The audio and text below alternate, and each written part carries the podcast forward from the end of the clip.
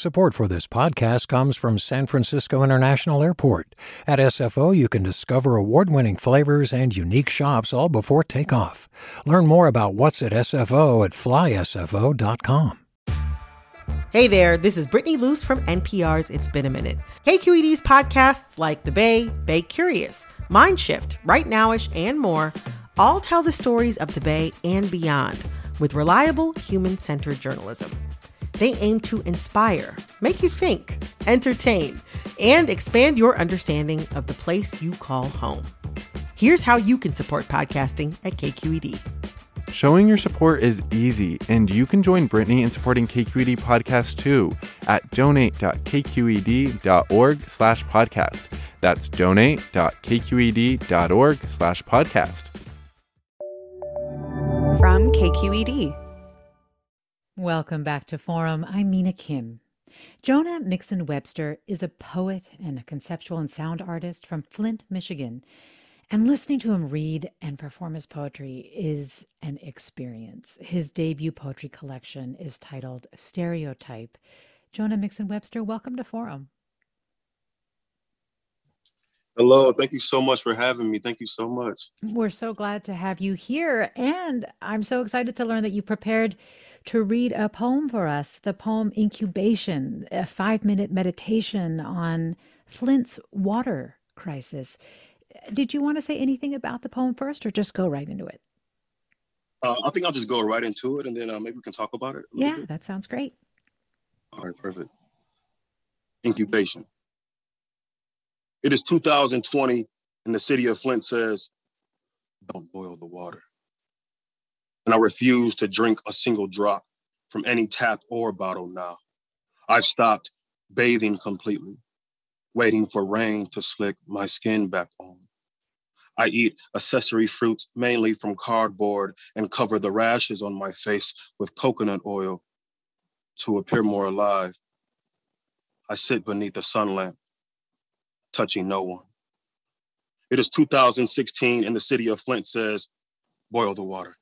My mother lays her head in a couch of her own hair, pulls back a scar from the watermark in her leg, the scalp of her knee giving to the bloody lock. Faucet water hardens into a fang, attacks, slowly unfleshes the body altogether. This week, my niece goes live on Facebook, filming her son running in an errant stupor, bad as he is already, vaulting up an obstacle of leather, a base from which to rehearse flight. He lands, runs onto the carpet, the screech following his shade into the mat. He moves his joints to the finish, muscle where his mind angles the floor. It is 2014, and the city of Flint says, boil the water. My niece, great nephew, and I boil metallic mac and cheese from the aluminum. We all smash it heavy and wet the taste in the soup of our mouth.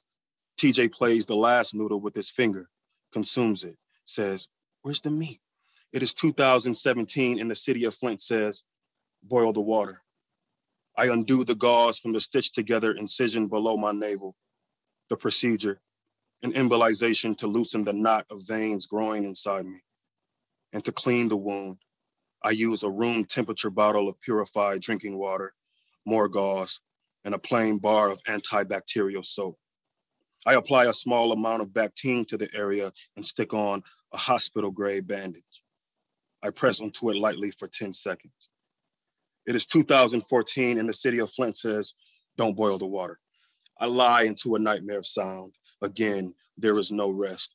The whole house and hood is washed in the voice of some agent installed in the park burn projects adjacent from the crib, tucked in the half of a half of an acre.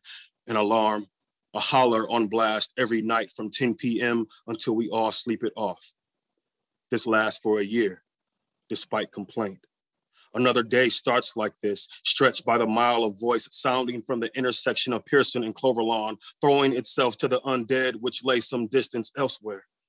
The broke record of it in the air, in the water, in the dream. Warning, warning. You have violated an area protected by security. The authorities have been notified. Leave immediately. Warning, warning You have violated an area protected by security. The authorities have been notified. Leave immediately. Warning, warning, warning, warning, warning, warning, warning, warning, warning, warning. You have violated an area protected by security. The authorities have been notified. Leave immediately. Warning, warning, warning. You have violated an area protected by security. The authorities have been notified. Leave immediately. Warning, warning, warning, warning, warning. You have violated an area protected by security. The authorities have been notified. The authorities have been notified. The authorities have been notified. Leave immediately. Leave immediately. Leave warning, warning, warning, warning. Leave immediately. Warning, warning, warning. Leave immediately. Leave immediately. Leave. It is 2015, and the city of Flint says boil the water. I returned to the city for the first time since the story surfaced. Riding through the hood, crossing at the corner of Pearson and DuPont, stands a string of neon stanchions, military servicemen, a gaggle of pallets, a gaggle of bottled waters wishing us well. It is 2018 and the city of Flint says, don't boil the water. Soon, a new narrative lead exposed as opposed to lead poisoned, the spin of an incident as accident, a posture to say, I guess we all were just a little naive, as counter to, yes, we did this with our full knowing, education and training notwithstanding. Surely you can trust us now. It is 2020 and the city of Flint says, boil the water.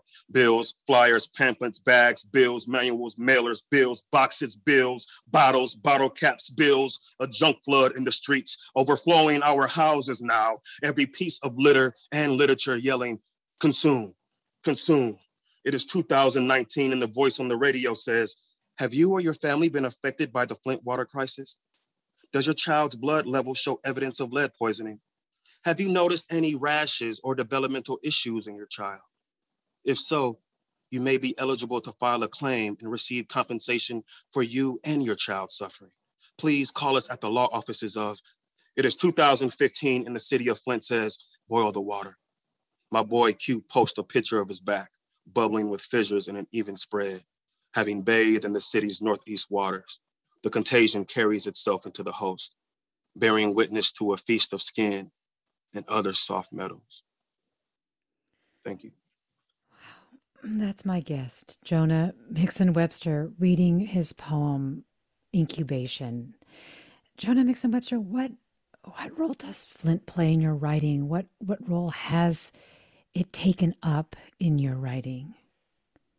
Um, most of the work in stereotype and including and especially the section that deals with the Flint water crisis um, are just derived from uh, real life experiences. Um, growing up in Flint, I've eh, I've had so many ups and downs, so many ambivalent moments. I mean, I I, I once suffered a great, tremendous deal of pain being outed at nine years old in a pretty rough, you know, the roughest side mm-hmm. of town. Um, and then trying to navigate that while also experiencing, I mean, just a beautiful and rich culture that Flint has. Um, I started writing poetry. I started uh, playing music in Flint. Um, so Flint gave me my ear, gave me my musicality in these ways. Uh, the teachers that I met there. Um, so I feel like you know this work was a way to honor both both the real suffering that I experienced and other people experienced in Flint, and also the real beauty and joy um, that we are also uh, you know helping to cultivate and to create in the city. We're talking with Jonah Mixon Webster, poet, educator, and conceptual and sound artist, about his poetry collection Stereotype, which won the PEN America and Joyce Osterweil Award and was a finalist for the Lambda Literary Award for Gay Poetry. And if you, our listeners, have a reaction you want to share or a question for Jonah Mixon Webster, you can always call us at 866 733 6786. You can email us forum at kqed.org. You can post your comments on Twitter or Facebook at KQED Forum. It's interesting as you talk about just that really complicated relationship you have with Flint. It reminds me of what also feels like a really complication a complicated relationship you have with what is the title of your poetry collection, Stereotypes. One of the things that I found in reading your poetry is that while you are constantly disrupting and upending and challenging stereotypes, you are also, in many ways, acknowledging the power of stereotypes and the complicity that fuels that power. I wonder if that is part of your relationship to what stereotypes are. Like, like, what kind of power do you feel like they hold? And what power do they hold, do you feel like, on you? That's such a great question. Uh, such a great question. Thank you so much. Um, you know, stereotypes, I feel like, are the kind of major mech is the like the major mechanism of colonization, oppression. Um, before any of those kind of endeavors can really be fully achieved, the stereotype is the primary force mm. that at once justifies and reifies um, the violence that are done to people that which which have who who have stereotypes, you know, grossly uh, imposed upon them. Um, so I feel like stereotypes are extremely powerful. They are the um, the kind of the subconscious, conscious processing, you know, uh, um, you know, uh, uh, system apparatus yeah. that we have become experts in. We're experts in stereotyping people and ourselves. And then as far as you know, myself goes, when I was trying to navigate, you know, these really difficult, ambivalent spaces, um, I I realized that I was just mimicking right the images and the affectations that I saw everyone else do, right, that was based on what a black man should be and should look like in order to survive, um, in order to navigate not only the very immediate local arena, that space, but also the very large social arena uh, of this country. Hmm. The the way you write stereotype on the cover of your book, mm-hmm. it, it's written where the word type is written in all caps and parentheses. What led you to treat the word stereotype this way? Oh, um, so really fun question too. Uh, I, I, I really was trying to draw a, a very strong, um, precise like line between what's occurring and what's happening right when we are encountering stereotypes. Um, and so for me, you know, kind of, you know, separating this this kind of word out was a, at once an approach to thinking about how I was working with the material, the sonic material, the visual material on the page, um, with the, you know, the, with the type, right? So stereotype is a, a major sonic project also yes. as well for me.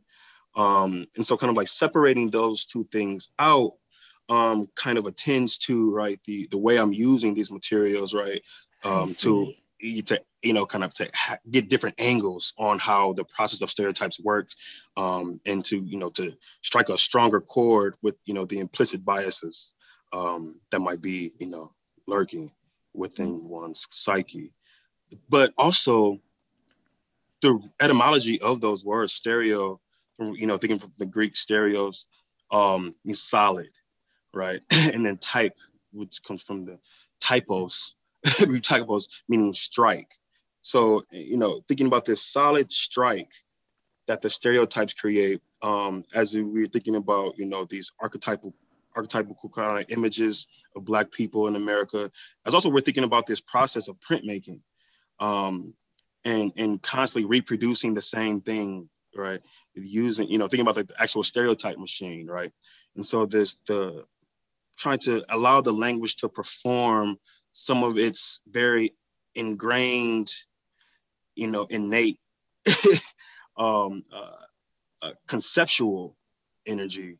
Yes. Um, I wanted to, yeah, separate those out. You know, you know, think about how concretized stereotypes become um, through this, you know, this solidification, this amalgamation of images, sounds, right, um, affects, uh, things like that. But then also in this process of, of typifying people, right?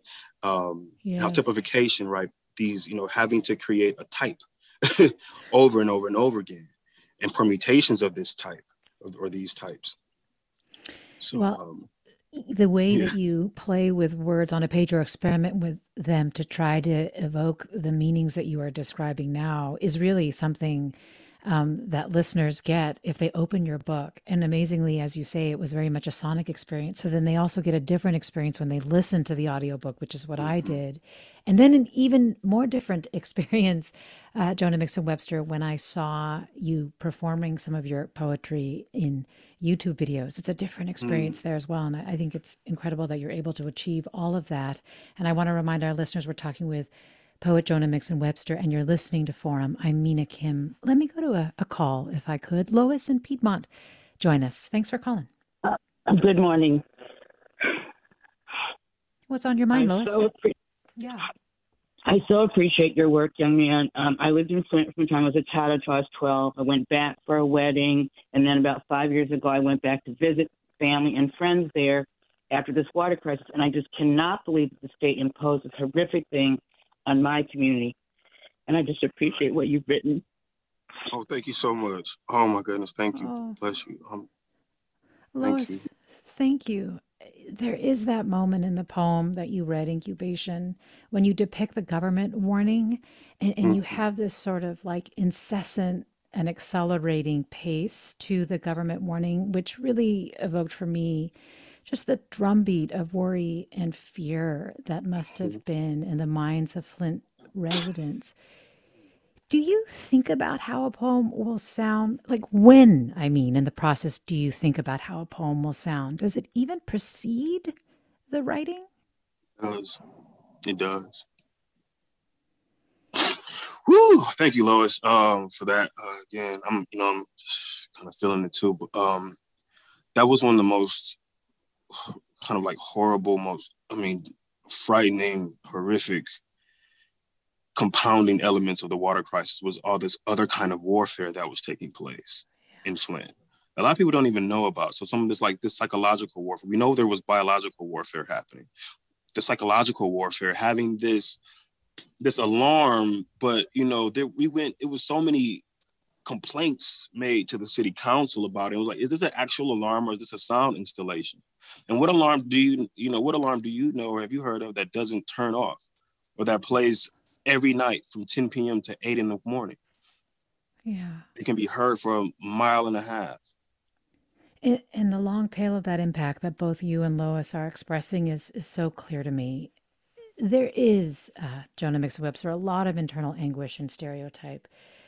But there was one poem where you felt really free to me, and it's titled On Juking with Another Black Boy. Um, we just have two minutes left, and I'm wondering if you could just say a little bit about what space you were in with that particular poem, because it does strike such a different chord. Yeah, I think um, you know that poem was also a way to honor um, uh, Danez Smith, who, in a lot of ways, their work has just you know I feel like allowed me, gave me the permission to be more of myself, be fully more, more, more myself. And so just to have this experience, you know, we're me and we're dancing together at a party. Um, and I'm, uh, you know, I'm like feeling, you know, completely relinquished from the duty and the burden of, you know, performance of performing this huh. thing. Right. And so I wanted to use that poem to capture, um, know what that really means, right? So much of the book it does talk to straightforwardly, explicitly, or and it alludes to, you know, violence between you know black men, but you know, I, I needed work in stereotype to also complicate that with you know affection, love, and just just you know. uh, how can I say this? Just you know, just that feel good, you know, moment where you're just at a party and you're dancing with somebody that looks like you, and and they see you and you see them. And in that kind of sublimity you know how do you try to capture that? Um, and so that was a space that I, I felt could open up some other possibilities. Do you feel like putting stereotype out in the world gets you closer to having that be more of a, a factor in your life? Oh, yeah yeah, it's a lot of things. Um, a lot of things that stereotype allowed me to to say and to express that I couldn't, or that I, it took 20 years to understand. Well, thank um, you for putting it out into the world, Jonah Mixon Webster. Really appreciate it. having me. Thank you all for having me. And thank you to our listeners for their comments. Robert writes from one Flint expat writer to another, great work. thank you also to Caroline Smith for producing our segment. You've been listening to Forum. I'm Mina Kim. Funds for the production of Forum are provided by the members of KQED Public Radio and the Germanacos Foundation and the Generosity Foundation. Support for Forum comes from San Francisco Opera. Set 10 years after a school shooting, the critically acclaimed opera Innocence takes us into a complex emotional journey where our understanding of innocence and guilt is constantly upended. Kaija Saariaho's ethereal score collapses the past into the present as a community of survivors grapple with how to move forward. Don't miss the highly anticipated American premiere of Innocence, June 1st through 21st. Learn more at sfopera.com. We've all got those parts of our house where the internet just won't go. Well, if you had wall to wall Wi Fi from Xfinity, you could worry less about dead spots. Because with wall to wall Wi Fi from Xfinity, you get fast speeds, reliable connection in every room, and power for all of your devices, even when everyone's online. That's wall to wall Wi Fi only with Xfinity. Restrictions apply, not available in all areas, actual speeds vary all over the country. We need to improve reading in Wisconsin. Schools are changing the way they teach reading. I'm calling for a renewed focus on literacy. We have gotten this wrong in New York and all across the nation. And it's happening because of a podcast. I think your podcast has changed my life. And I'm going to share this podcast with everyone I meet. Sold a Story investigates how teaching kids to read went wrong. New episodes of Sold a Story are available now.